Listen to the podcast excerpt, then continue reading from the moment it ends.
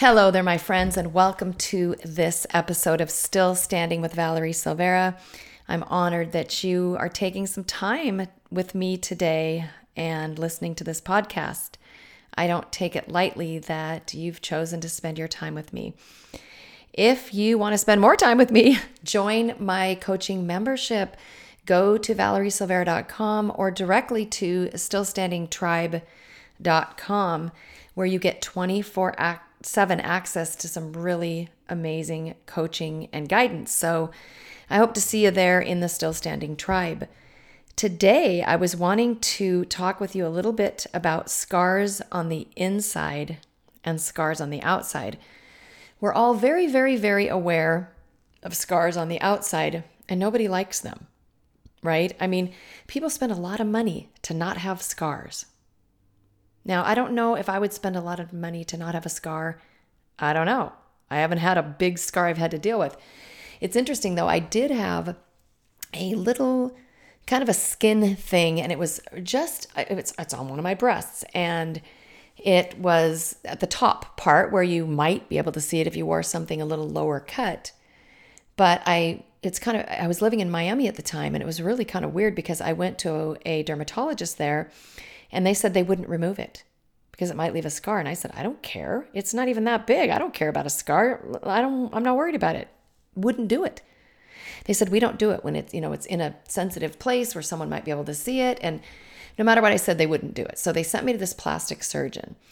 So I go to this plastic surgeon in this, you know, fancy schmancy office, over the top kind of office.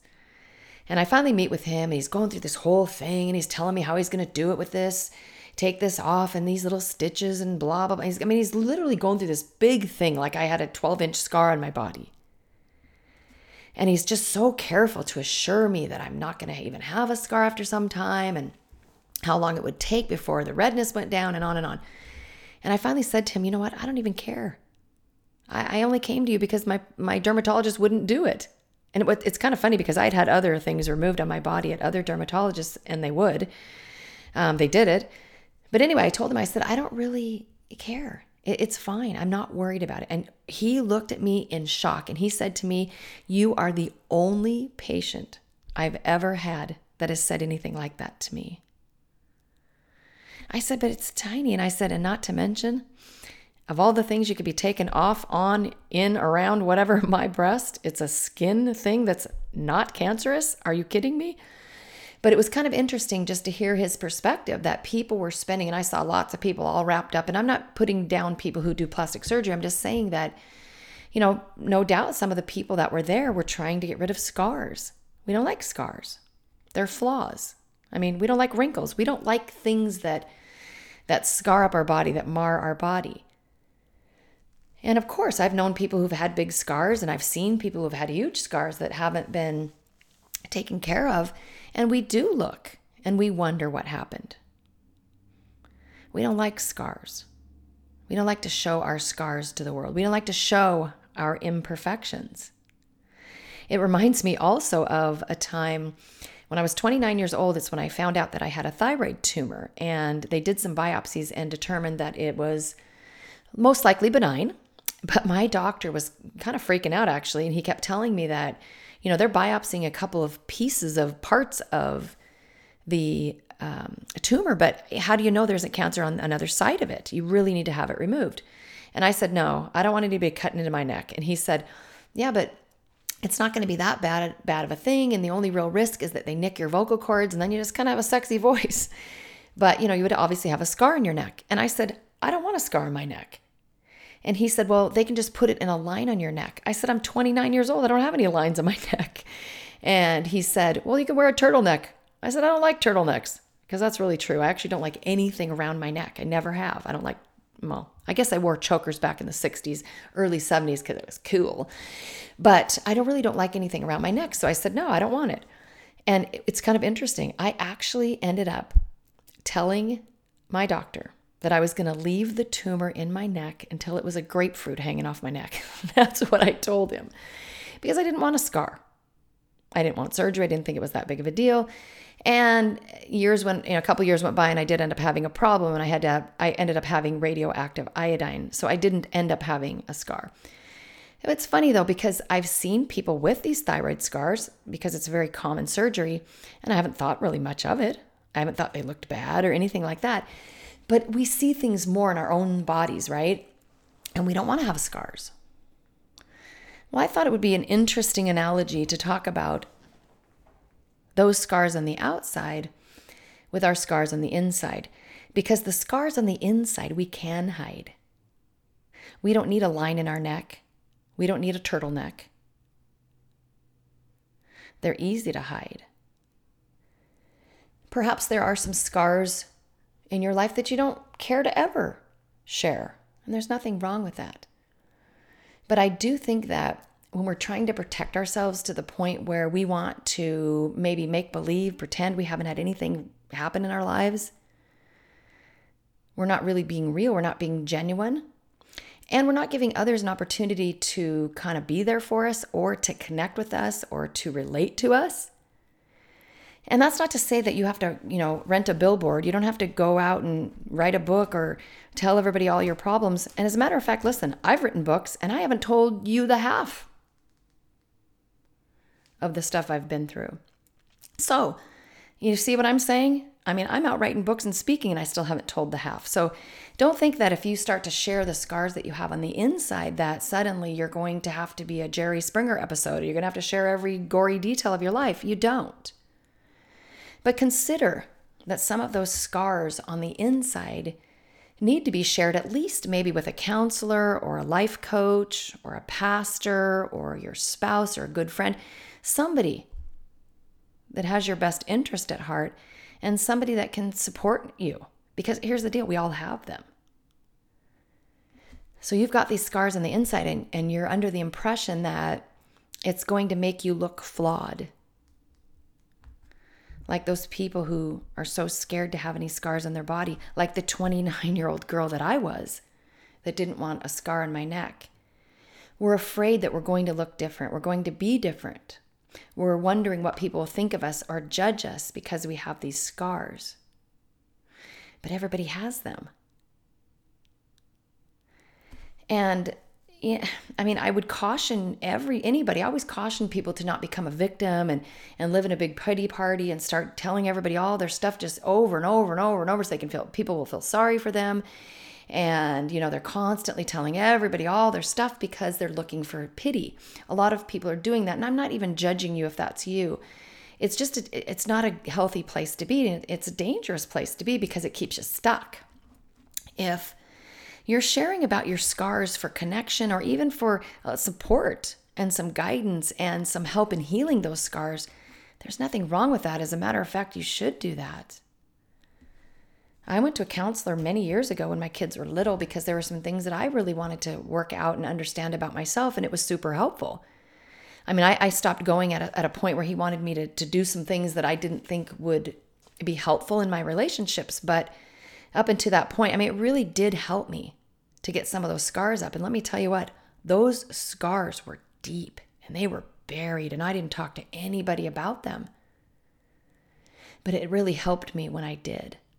And, you know, again, by the way, my friends, you might not know this about me, but I'm actually a very private person, especially with my feelings.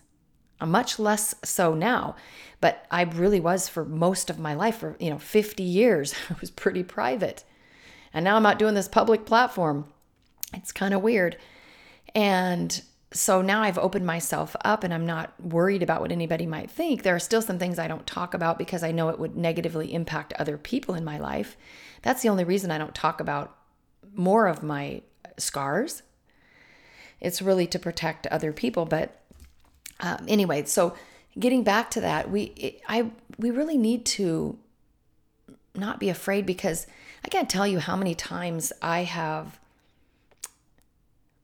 been open. Well, obviously, I have a public platform now, but even in the beginning, when I was open and before I even wrote my first book, and I would be willing to tell people that Jamie was addicted to heroin. And that was really hard for me to say for a long time. It was hard for me to accept But when I finally did, in, in really more of a matter of fact way, not in a in a dramatic poor me way, but it, I mean, they asked if I had children and what they were doing, and I can't tell you how many times that opened the door for somebody to tell me their story, either about somebody they loved that was in addiction, or maybe you know an addiction they had overcome, or even something else challenging. But me me just being willing to to share that, to be open about the scars on the inside, allowed for that connection.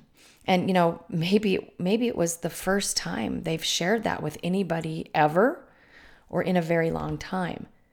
Everybody really needs and wants human connection and we want to feel supported and loved and we want to even feel understood and you don't have to have gone through the same thing somebody else has for you to feel understanding and for them to feel a connection with you.